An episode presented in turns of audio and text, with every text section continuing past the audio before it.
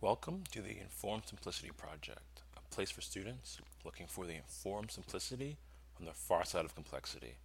Today I have a great guest, and before we get into the interview, just a quick reminder that if you enjoy this podcast, go ahead and subscribe and tell one friend. All right, without further ado, our interview.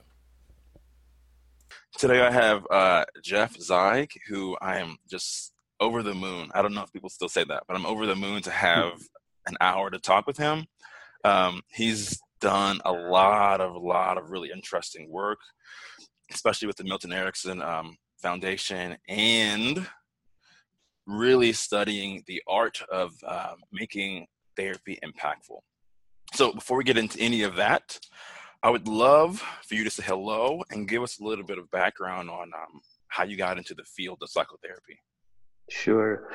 When I, I was designed for the field of psychotherapy, I, I'm my mother's surrogate. If my mother had had the opportunity, she would have been a therapist, and she enjoyed therapy. She was in therapy for uh, most of my adult life and uh, was a consumer as well as uh, an advocate for therapy. And my father and mother would come to all of the meetings that I organized. They were not uh, um, educated people. Both of them finished high school, but they uh, uh, enjoyed uh, seeing the meetings. So um, when I was in high school and you had to put in your yearbook, what is it that you're designing yourself for? I put in that I'd like to be a psychiatrist or a psychologist. so you knew early, early on. Yeah, actually, there was a, a formative event where I, don't remember the reason, but when I was around uh, an early adolescent, my uh, mother gave me the opportunity to be in therapy. And so I went to group therapy, and the therapist was just so terrible that I knew at that moment that if I ever became a therapist, I, I would never a- approach that miserable standard. what, what was the therapist doing that was so bad? It just w- was incapable of being empathic. It was, uh, you know, you had a 14 year old, 13 year old boy, and you weren't doing anything directive, anything that was guiding me. So it was more of a psychodynamic kind of approach, and I was lost in in the in the, uh, the lack of direction. Yeah. Hmm. So how did you go from you know that kid you had that experience mm-hmm. that led to him saying, "Okay, let me go into this field? How'd you go from that into like college and on? Yeah. Well, when I was in college, I majored in extracurricular activities. Not so, a bad uh, major. I, I, went to Michigan State University, and probably in the yearbook for 1969, when I graduated, I had more extracurricular activities than any of the thousands of people who graduated that year.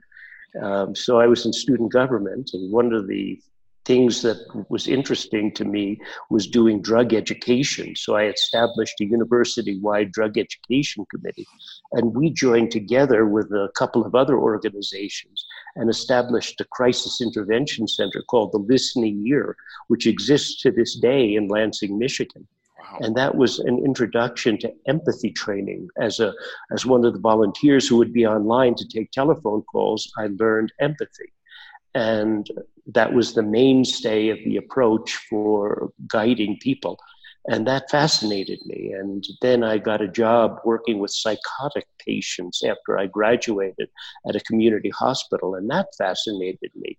And this was the time of the Vietnam War, so a lot of my service work was organized around draft resistance and uh, helping people to understand their choices in regard to facing the, the draft and going to Vietnam. And uh, then I applied to graduate school. When I moved to California, I was also working at a psychiatric hospital. I fell in love with schizophrenia, and uh, I, I, found a, uh, you know great joy in working with people who were really severely disturbed. And then I applied to graduate what school. That, what about that really stuck out to you? Because that's not something most people want, like, think I'm going to work on this area. I, I, was, you know, good at speaking schizophrenic. I, I could get in there with them and uh, resonate. We would have. Your old therapist really messed you up, huh? no, no. We would have crazy talking contests with the patients. We'd have posturing contests like it was an Olympics. And I was uh, uh, uh, one of the chief therapists at a subacute residential treatment center. So we could establish a program for working with uh, se- severely disturbed patients that weren't disturbed enough to be in the county hospital, but they weren't ready to be in a board and care home in the community either. So, um, wow. uh, yeah, that's not. I mean, that's. I've done a little bit of work with that. I feel like more of my work is on the substance um, substance abuse end. Uh huh. Um, that's tough work. It is. It is tough work, but it's also very different than you know that that work. And um, how it sounds like for you that was a lot of fun. And my experience has been people often get bogged down by that work. So well, i could really i could give you a case if you'd like. Yeah. so I, I, was working at the state hospital in phoenix and this was after i got uh, my phd and i had a resident his the resident's name was john and he was following me. And we were doing therapy with the patient. The patient's name was john. And our job was to this was a chronic unit that i was working on. Yeah. and our job was to get john from the hospital into the board and care home. And he was doing very well. And then one morning we came in and john was floridly psychotic. He just couldn't say a, a clear word and I am being a very kind and gentle, humble Jeff Zeig. John, are you worried about going to the board and care home? Did something scare you last night? Uh, are you okay? and nothing. He's just talking floridly psychotic. And finally, I realized that being a very nice Jeff Zeig, a humble Jeff Zeig, wasn't the best way of approaching this. So I said, okay, John, you and I are going to have a crazy talking contest. And John, the doctor, is going to be the judge, and we'll talk crazy for five minutes. And then John will tell us who did a better job. And so I talked crazy with the patient for five minutes, and I'm a little competitive, and I was doing my best. and at the end of five minutes, we turned to John, the doctor. He looked at me, he said, Sorry, Jeff. John won. Uh, I'm a little pissed off now because of my competitive nature. And so I say, okay, well, now, John the doctor, John the patient, you talk crazy for five minutes and uh, I'll be the judge. And after five minutes, I looked at John the patient smugly and I said, I'm sorry, John. John the doctor did a better job of talking crazy. And uh, then I said, Well, fair is fair. And I took off my watch. I gave my watch to John the patient, and I said, Now, John the doctor and I will talk crazy for five minutes, and you be the judge about which one of us did the better job. And so the patient is, you know, uh, using some uh, akathisia uh, movements and, you know, acting as the timekeeper, you know, staring uh, at the watch. He let us go on for about six or seven minutes. and finally we stopped him and we said, okay, who won? And he looked up at me and he made his first coaching statement of the day. He said smugly, sorry, Jeff, John won. but the idea there was Erickson and utilization. And if somebody is using schizophrenic dialogue to distance, you can go in there and use schizophrenic dialogue to get close. Yeah. So it's a matter of utilizing, not analyzing what the client is bringing to you, what exists in the total weave of the therapy situation learning how to join into that moment rather than try to instruct someone uh, in some cognitive way about how to get out of that situation. Yeah. And had you met Erickson at that point? Was this before? Yes. Yeah. So I went to Phoenix. This was 1978 when I moved to Phoenix. I had met Erickson in 1973. Okay. And I had that was uh, after I had my completed my master's degree before I finished my PhD. So, would you do your? Did you have a master's thesis? I had a master's in counsel, in clinical psychology okay. in San Francisco, and um, the, then uh, I had written to Erickson and I had read one of the only book that was out at the time was a compendium of his papers called Advanced Techniques of Hypnosis and Psychotherapy. By Jay Haley, is that? I think that was edited by Jay Haley. Good yeah. for you. yeah, that book is no longer in print because it's been subsumed into the collected works of Milton Erickson. Yeah. yeah.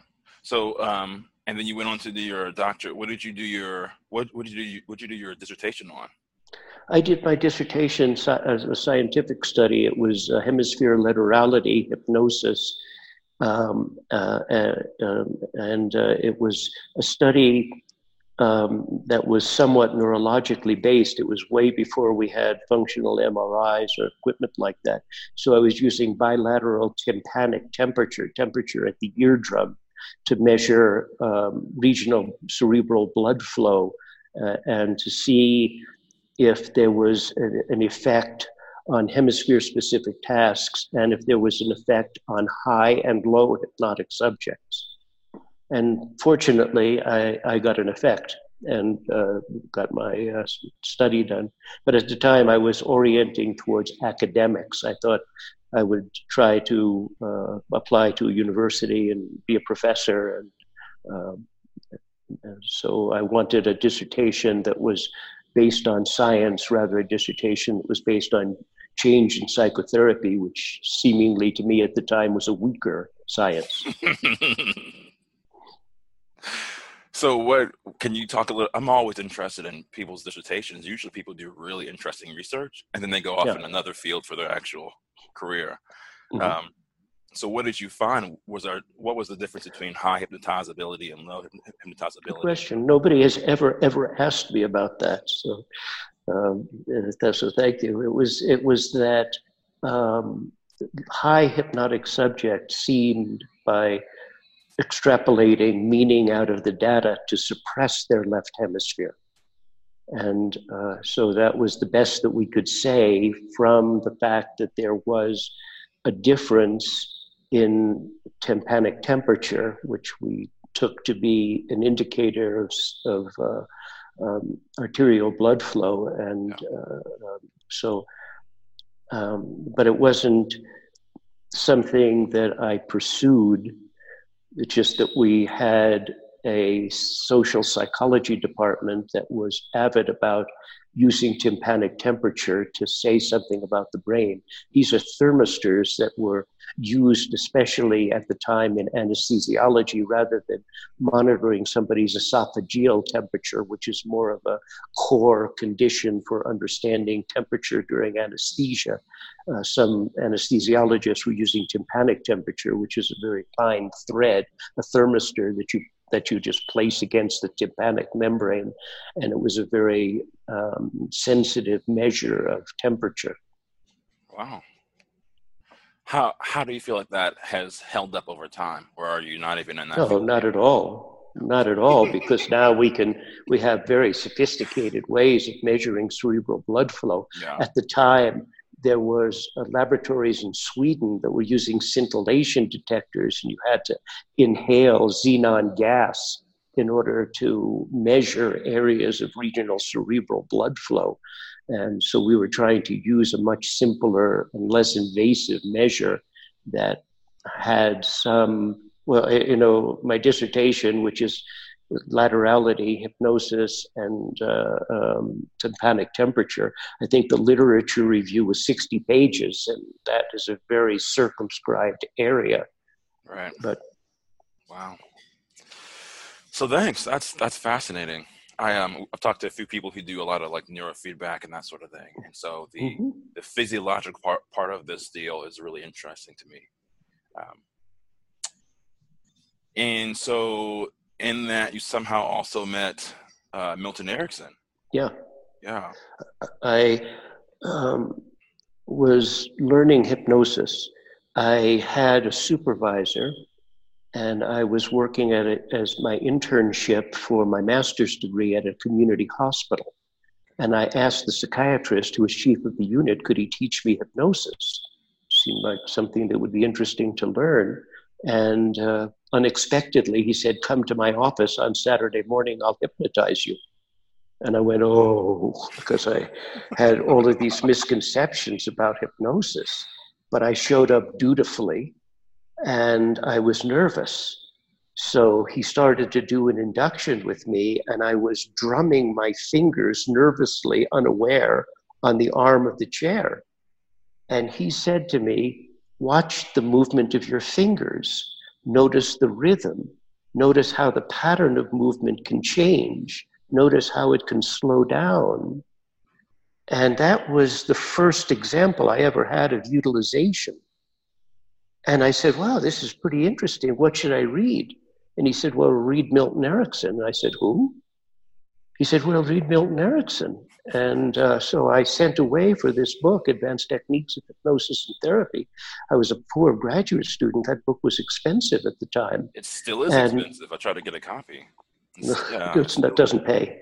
It doesn't pay because if you go to the Erickson Foundation, where you can get the collected works in 16 volumes, that was a selection of some of Erickson's papers that was chosen by eventually by Jay Haley and some other people who had preceded him. But uh, that's an un- unnecessary book now. It's, mm. it's great if you're a collector and you want a classic. You. No, you don't have to have it.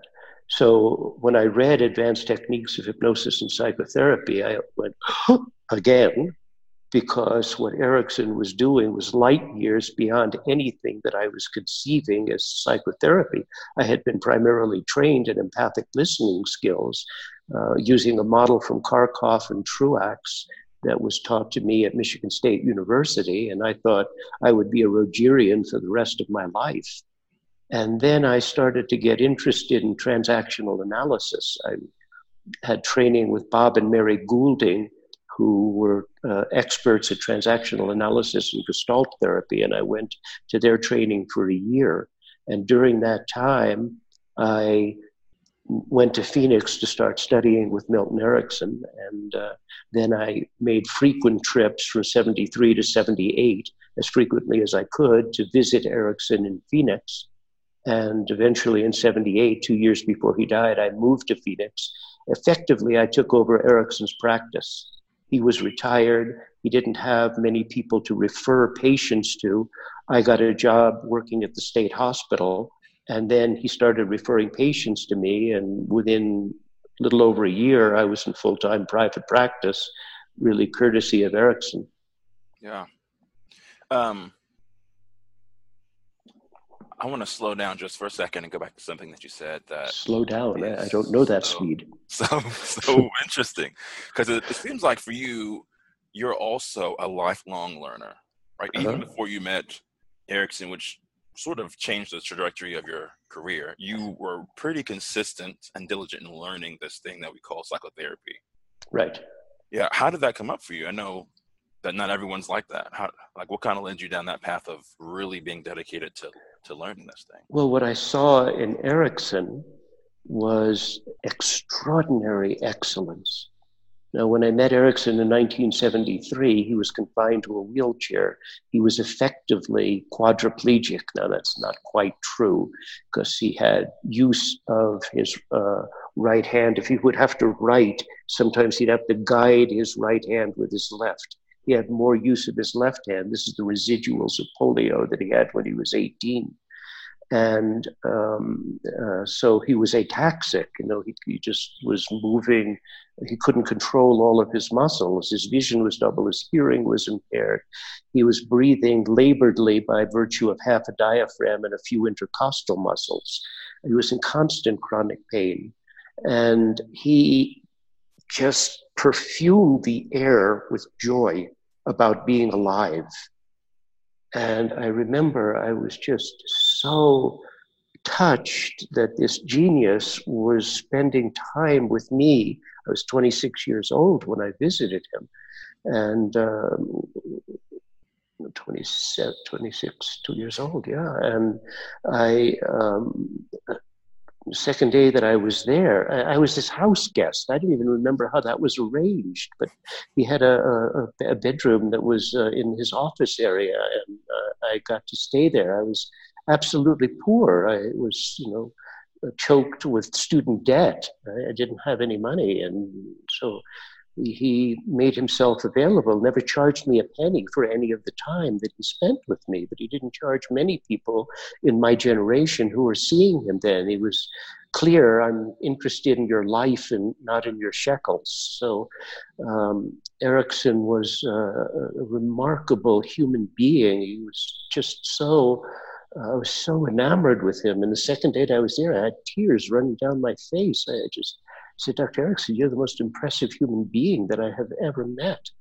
And he laughed and didn't want to be on a pedestal, even one that was made of marble. And he said, Oh, I'm just another old bozo, another clown along the path of life. And uh, so dedicated. Like this was a man who couldn't use his body. He didn't have false teeth in his mouth. His tongue was slightly dislocated from the paralysis.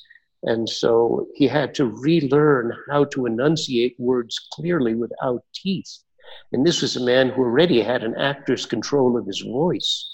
So Erickson was um, so meticulous, like every word was surgical, chosen, and every gesture was surgical, and the meaning of the word surgical, and the meaning of the gesture surgical. So he was the most precise communicator that I had ever met. And I uh, spent most of the last 40 years, last 30 years, uh, um, trying to model Erickson. About 10 years ago, I got a different idea and I started that I, I decided that I would model art and that you know my series five minute video that five minute tips for therapists yeah.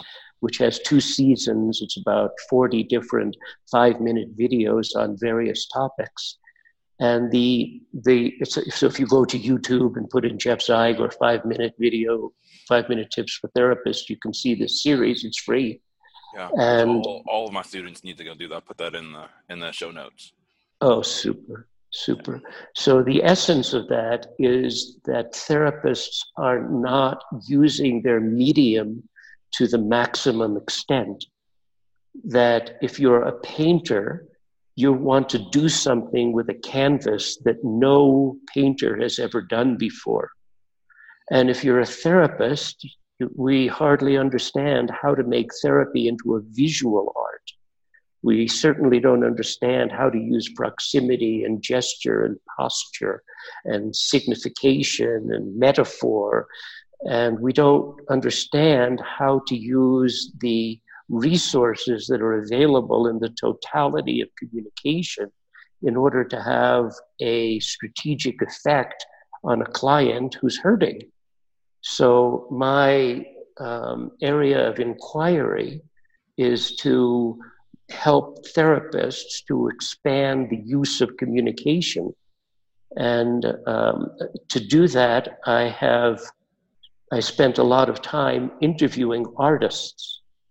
And if you have a bold approach and an interesting idea and a camera crew, you can interview a lot of people. I interviewed Stan Lee from Marvel Comic Books. I um, interviewed um, film directors like James Foley, who did Glenn Glengarry, Glen Ross. I uh, interviewed Richard Sherman. He and his brother won Academy Awards for doing the music for Mary Poppins. And I would ask these people how they thought about impact within the context of their modality. I'm doing a program for a university, uh, like a growth center in California 1440, 1440.org. And I'm doing this in October with Rob Kapilow. And Rob Kapilow, super genius. You, you know whose work? Yeah. Rob Kapilow the, is a musician, a composer, yeah. and a musical historian. And yeah. he's the greatest deconstructionist since Leonard Bernstein of understanding how to deconstruct music into its component parts. And let me also say this he's also interesting. Like like oh boy, I would not have thought that that would be interesting. I would have thought of someone who's dry. No, he's also riveting. He is riveting. That's why I was blown away. He knows what he's talking about, and his presentation of it is incredible. he was one of the featured speakers at the 2017 Evolution of Psychotherapy conference. So I, I invited um, artists, I invite people from outside the field to come and give keynote presentations because I think that if we want to advance psychotherapy, the best way to do that is to cross fertilize it by bringing in ideas from other fields and not just try to develop psychotherapy from the inside where there is less uh, ability to see the forest from the trees. Yeah. Wow. So, so, so like this program with with Kapilow, which is somebody who has absolutely no understanding of music. I am ignoramus. But uh, if I can dialogue with Kapilow and I can say, how do you do, how do you teach strategic development to a, co- a composition team? And you have a theme, like Beethoven has a theme that he introduces in the Fifth Symphony, one, two, three, down and then he strategically develops that theme across a symphony.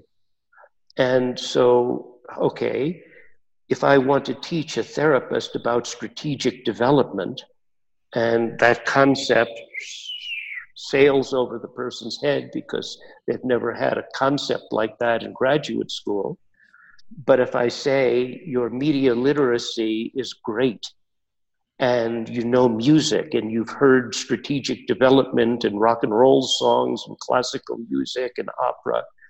This is what strategic development is like. You already know it. Here's an example of music.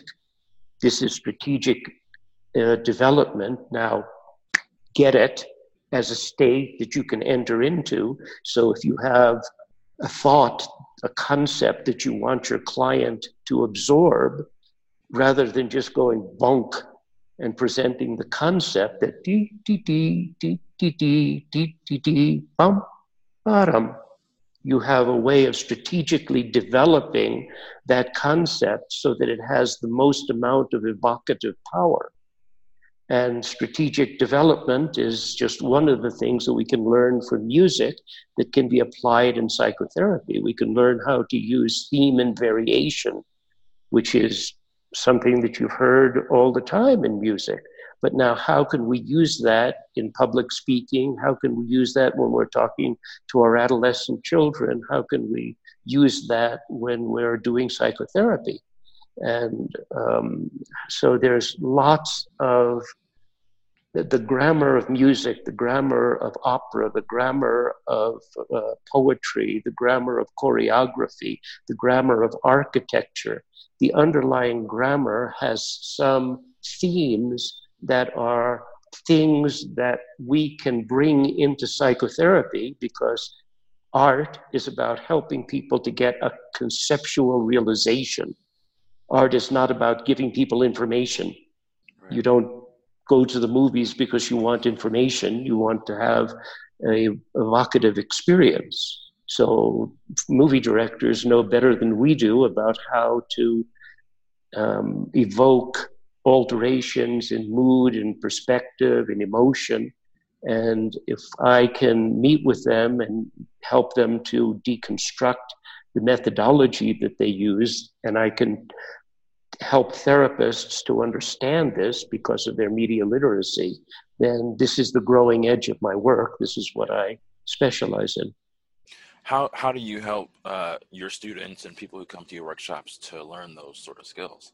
Yeah, well, I, we may look, we may listen to Beethoven's Fifth, and uh, we may like I could, as a non-musical person, I could extract um, more than twenty underlying patterns that Beethoven was using, and then I could say reference Milton Erickson or I could reference a great public speaker like Bill Clinton, and I could say, you know, I could I could make the transition from what you know to what you can now realize to what you can put into effect in life. And to tell you the truth, a lot of these things, unbeknownst to, to academic psychology, are studied in social psychology. So, social psychology is about using um, implicit uh, con- uh, evocative communication and seeing the response that happens um, uh, between people when we're using demand characteristics or conformity or social mimicry or any of the other facets that we learn in social psychology. And they mirror in academic research the things that composer has have known since antiquity and they use without knowledge of the fact that there is research that shows that it's true. Yeah. I had never thought of it that way, but that that is true. There's that is a mirror of the other. Well, if you if you if you take, for example, I, I don't, you know, I want to keep up with you. So, are we doing okay together? Yeah. You and I. Okay. So, like like a foreshadowing. Like if Woody Allen has a movie match point, and the movie begins with an operatic um, music, and there is a tennis net, and we're watching a ball go across the net, and then suddenly, then there's a slow motion um, scene where the ball takes a lazy arc and it hits the top of the net, and then it's suspended in space. And the narrator is talking about luck and which way it lands determines may determine who wins the game. Well, 80 minutes later in the movie, the protagonist, who also happens to be an antagonist in this movie, takes a piece of jewelry, throws it to the river. It takes the same slow, lazy arc, and it hits the top of the fence and bounces up. And where it lands determines the destiny of that of that man and this is foreshadowing now foreshadowing is used in music foreshadowing is used in literature foreshadowing is used in theater the russian playwright chekhov said that if the curtain opens for the first act and there's a gun over the mantel somebody's going to get shot by the third act now this is a very powerful form of strategic communication it has been used since antiquity. Sophocles used it, and uh, Shakespeare used it, and Spielberg used it. And no therapist other than Milton Erickson ever used this. And um, it's a, uh, but if we study priming, the work of John Bargh at Yale University, a, a preeminent social psychologist, we know that there's research that presenting a cue increases the accessibility of the target when the target is presented later. So even though Woody Allen is doing this pro forma because this is what great directors do, and if you read Salman Rushdie, he's doing this all the time, it's what great writers do. But no therapist other than Milton Erickson did this, and there were great dramatists who were therapists like Virginia Satir and Salvador Minuchin and they um, uh, certainly knew drama, but they never got the idea of seeding a concept prior to presenting it as a way of increasing the accessibility of that concept once the concept is presented. And Erickson was just doing this all the time and uh, not only across uh, one hour, but even across sessions, he would seed a concept for a future session.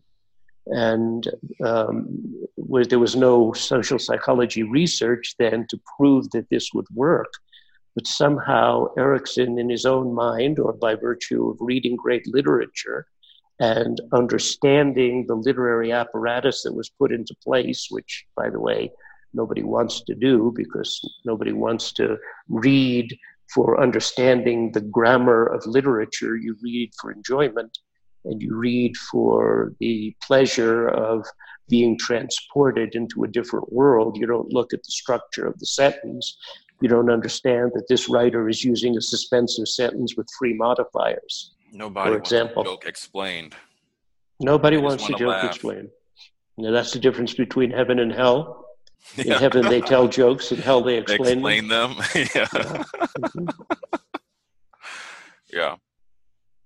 So I hope I'm not getting too intellectual for you. No, I mean I think you're you're answering a question that I personally have been trying to answer for a long time because mm-hmm. you do read a lot, uh, or I do read a lot of um, social social science mm-hmm. sort of stuff, and there are all these sorts of sorts of effects that um, that that they show that have great impact on people. But then when you read research on therapy,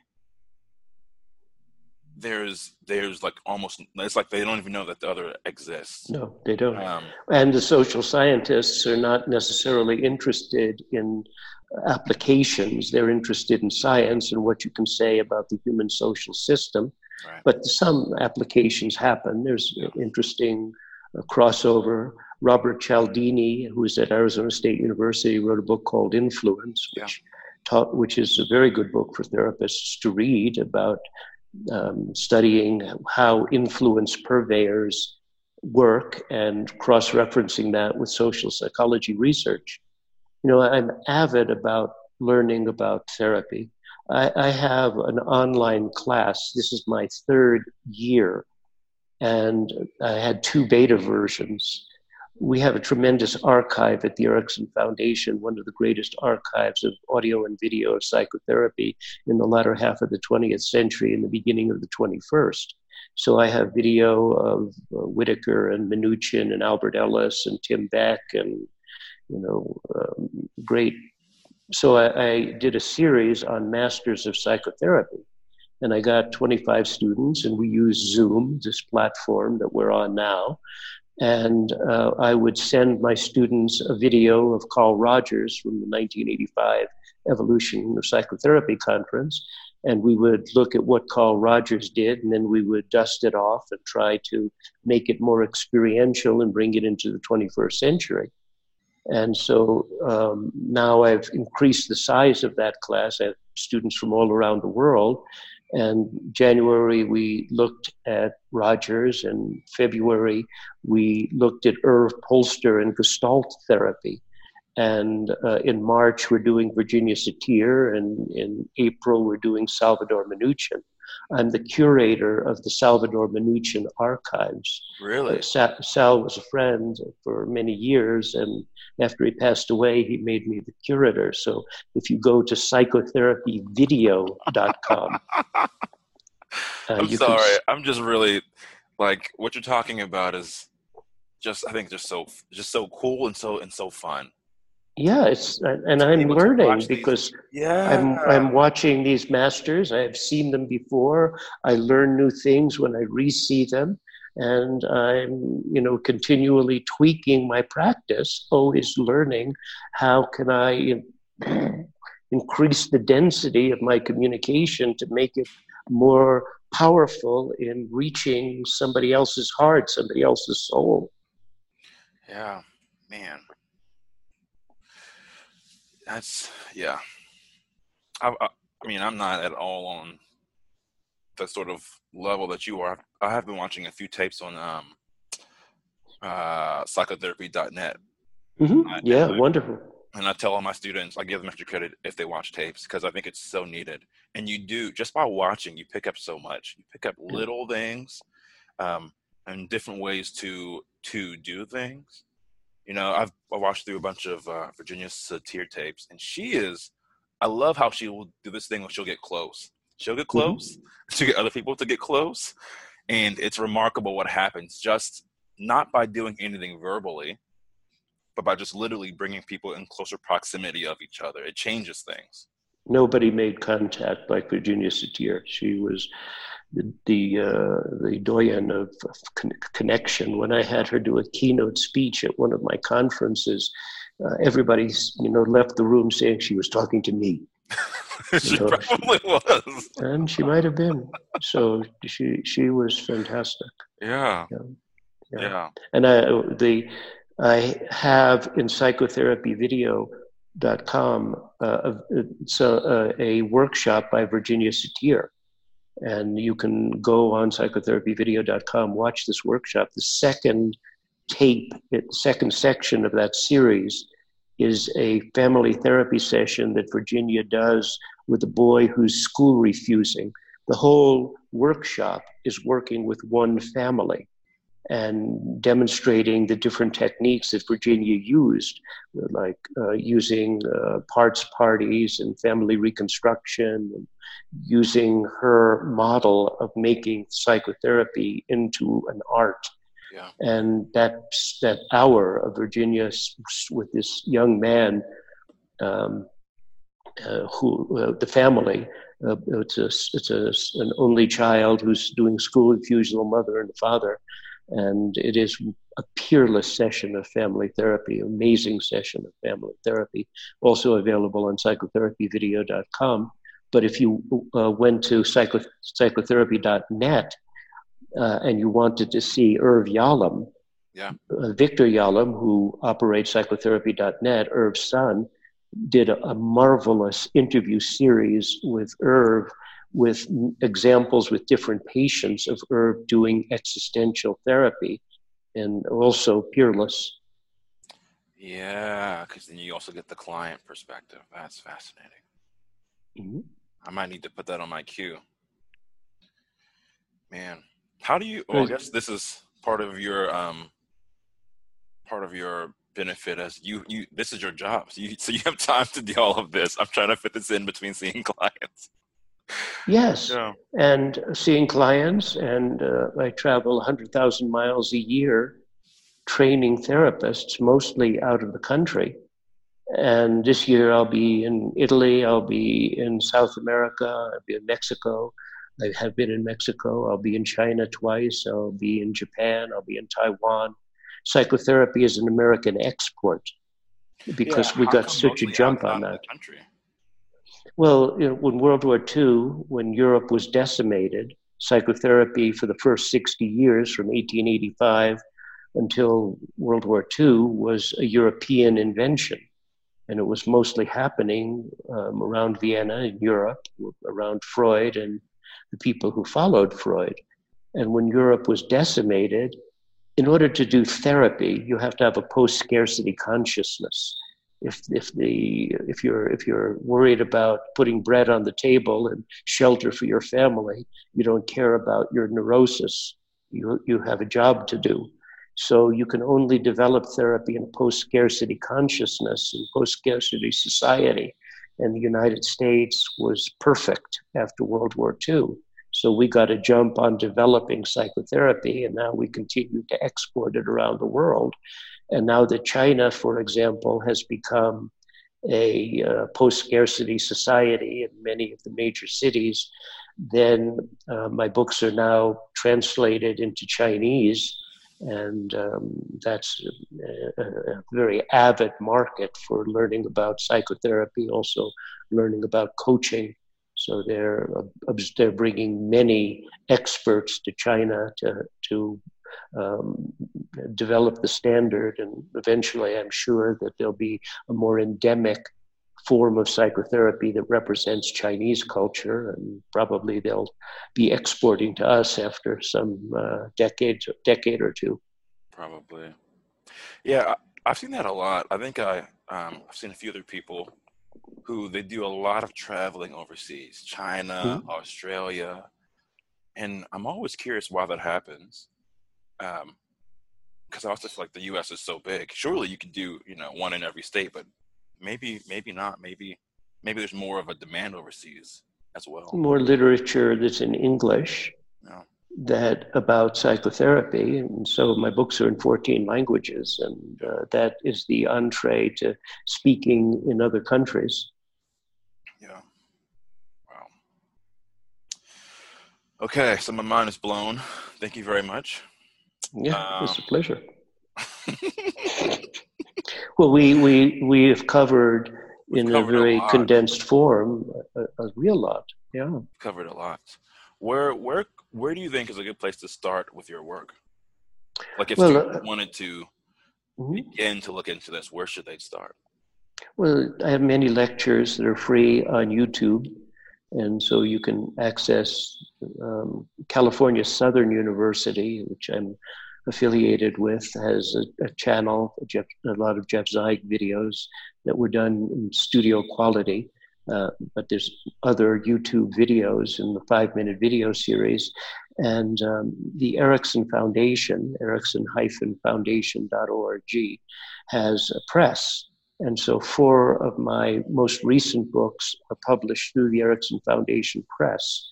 There's one book on hypnotic induction for those who want to learn about that. And to me, hypnosis is the mother of experiential approaches to psychotherapy. It's not a didactic approach, an experiential approach. Then there's a second book, which is The Anatomy of an Intervention.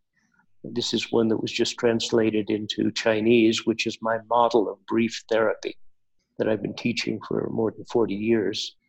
And then there's another book called Psychoaerobics that is about therapist development.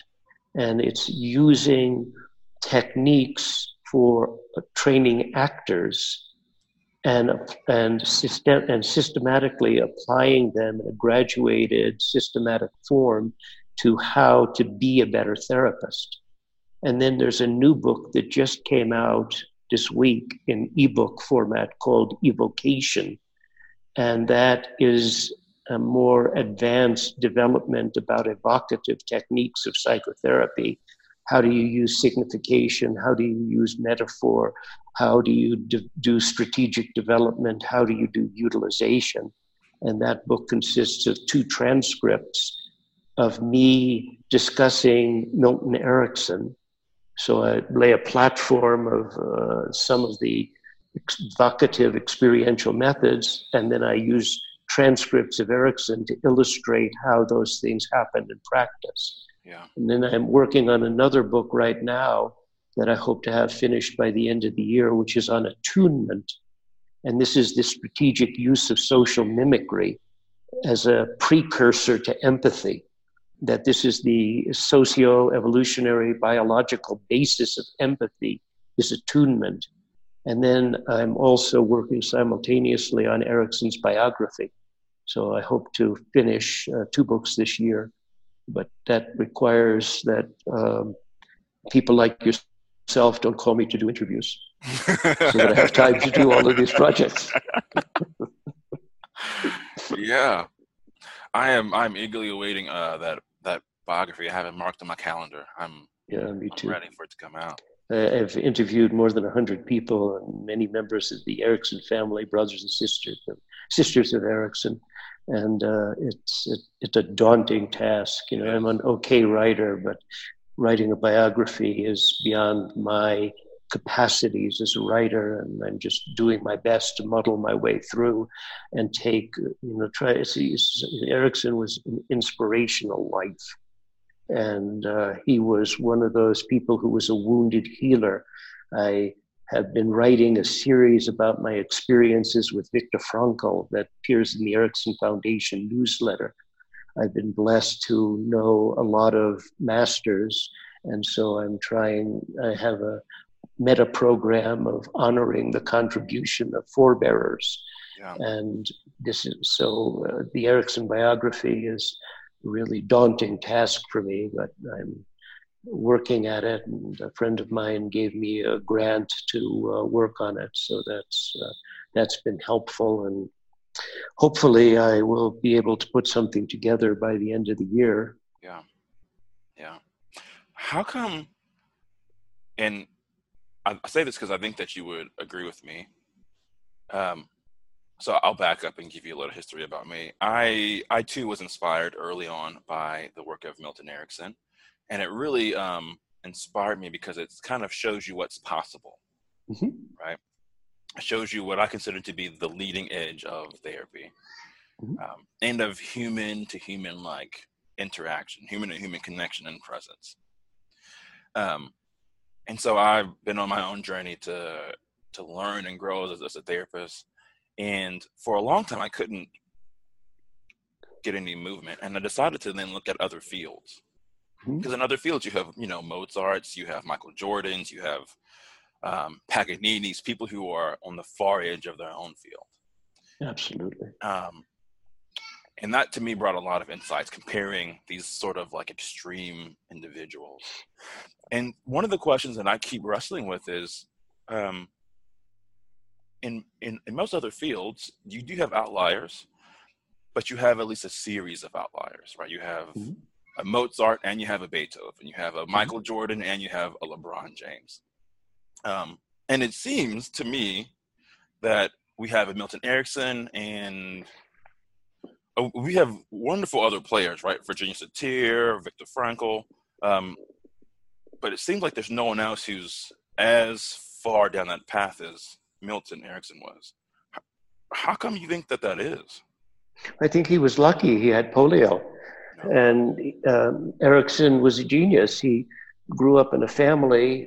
He was one of nine siblings, and this is a kind of salt of the earth Midwestern farm family um, with you know, really good people, church going family. And Milton Erickson was an anomaly in his own family and had a singular type of genius, an unbelievable ability to concentrate, a dedication.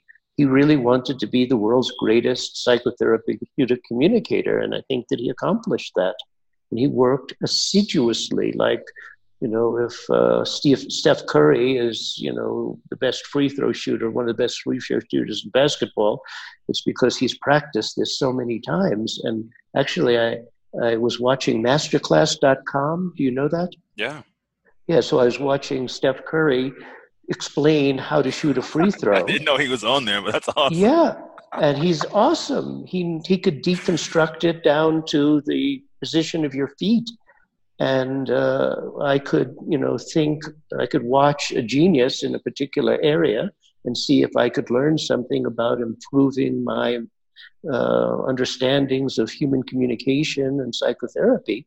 Yeah. And so I continue to do that. Now, Erickson, you know, um, like to see Minuchin was just a peerless artist, and Irv Polster, you know, at 96, 97, just an unbelievably astute human being and everybody chooses a different angle from which to come to psychotherapy. If it's about cognition or body armor or attitude or relationship or symbolization, um, people choose different angles and they become experts within that area. And I wish that I had been able to have this way of thinking and to talk with Erickson about it during the years that I knew him um, because it seemed to me that there was a kind of dissociative quality to Erickson where he could be reading a novel. He was very well read, extremely well read. They kept a list of every book that he had read from the 1920s uh, through 1980 when he died. And Mrs. Erickson, they kept a list of every book that they read. It was an extensive uh, uh, undertaking, but they did it. And I, somehow Erickson understood what the grammar of what people were doing. Like the first time that I was there, he gave me a, a, book, not a very good one, Nightmare Alley by William Gresham. And it's a story about a con man. And um, the development, the rise and fall of this con man, and how he was uh, subject to his own weakness with alcohol. And Erickson gave me the book and said, Read the first page, which I did. And he said, Now tell me what it says on the last page. You know, so I, I read the first page and looked at it. I had no idea what it said in the last page. So I said, Okay, what does it say? And he said that when he was given the book by his wife and, and uh, daughter who liked the book, he read the first page and he told them what it said on the last page. And uh, so I said, Well, what does it say? He said, Read the book.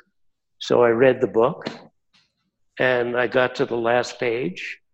I went back to the first page. I went, it was there, but I didn't know how to understand the grammatical understructure. And so, like, I play this game with myself. And when I'm on an overseas flight, I watch six, seven movies, but only the introduction.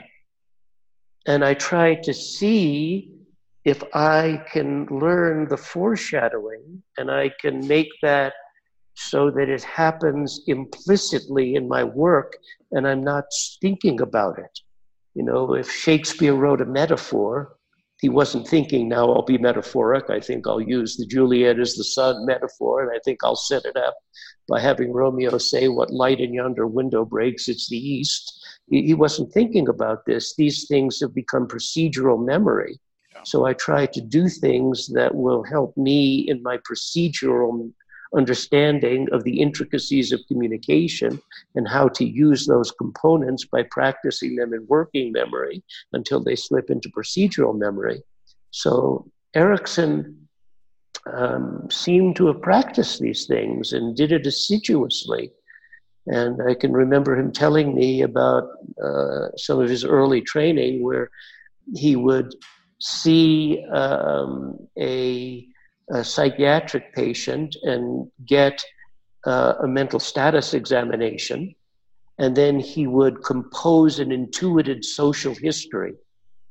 And then he would get the social history from social work service and compare that to his intuitive social history. And he would do this for 100 patients. And then he would get a social history and he would write out an intuited mental status examination then he would write a 15 page induction for a patient, cut it down to 10 to 5 to 2. So this was like a great athlete who just over and over again is practicing something and not um, just being a slave to a protocol. One of the worst things that ever happened in the field of psychotherapy is taking insurance which is one of the few countries in the world where uh, you can use insurance for psychologists and counselors. Yeah. And this was a coup that the American Psychological Association had arranged parity with, with psychiatry and medicine. But then psychotherapists lost control of the field, and it now is run by businessmen who need to have a code and an empirically validated procedure in order for people to so to um, be reimbursed by insurance. So the way in which the field has developed has become antithetical to art and has become grounded in science where if you don't have an empirically validated form of therapy you can't be reimbursed and this makes therapy into paint by numbers. And then what students of therapy want is tell me the protocol. If it's a social phobia, give me one, two, three, four, five, as if psychotherapy can be as algorithmic as medicine. Medicine can be much more algorithmic than therapy can because um, if you're dealing with a physical system, the rules are different than when you're dealing with a social system. Gregory Bateson, the great anthropologist, said in compar- comparing physical and social systems, if you kick a rock, you can compute the acceleration, the velocity, the trajectory. But if you kick a dog, it's a completely different story. Yeah. Social systems don't work the same as physical systems, and we've made psychotherapy into a physical system that has an algorithmic procedure, which, uh, in my estimation, it doesn't. But I I can't fight against the stream. Yeah. And uh, um, this is the way in which psychotherapy has developed. And the people who are working in institutions have to follow the yellow brick road. Yeah. Well, look, that was so many of, I mean, I could talk about that for the next hour. um, I don't have an hour, unfortunately. Uh, Jordan, you've been great. And I thank you for the opportunity to allow me to expostulate. Yeah. Is there is there mm-hmm. anything else you want students to know about how they can contact you? Of course, there's the YouTube. It's jeffreyzeig.com. Jeffzeig. You can learn about my, my, my teaching programs. The, the main thing is to go to the Erickson Foundation, erickson-foundation.org. My publishing company, Zeig Tucker, Z-E-I-G-T-U-C-K-E-R dot com.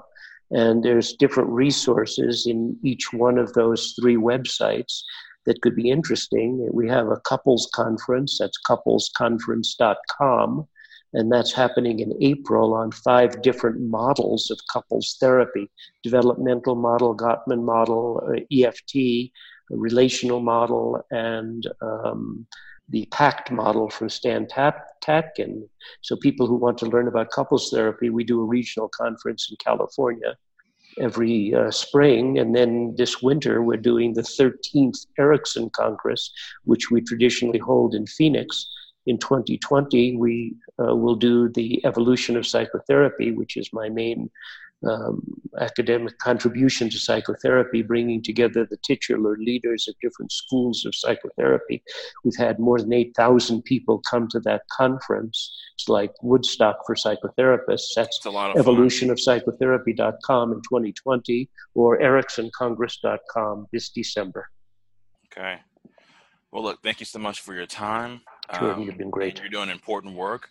Let us know when that new when your books come out, and I'd be happy to pass it along. Well, that's great, and bless you for what you're doing. And come visit us in Phoenix sometime. Absolutely, absolutely. I'd love to. Okay, super. Thank you so much.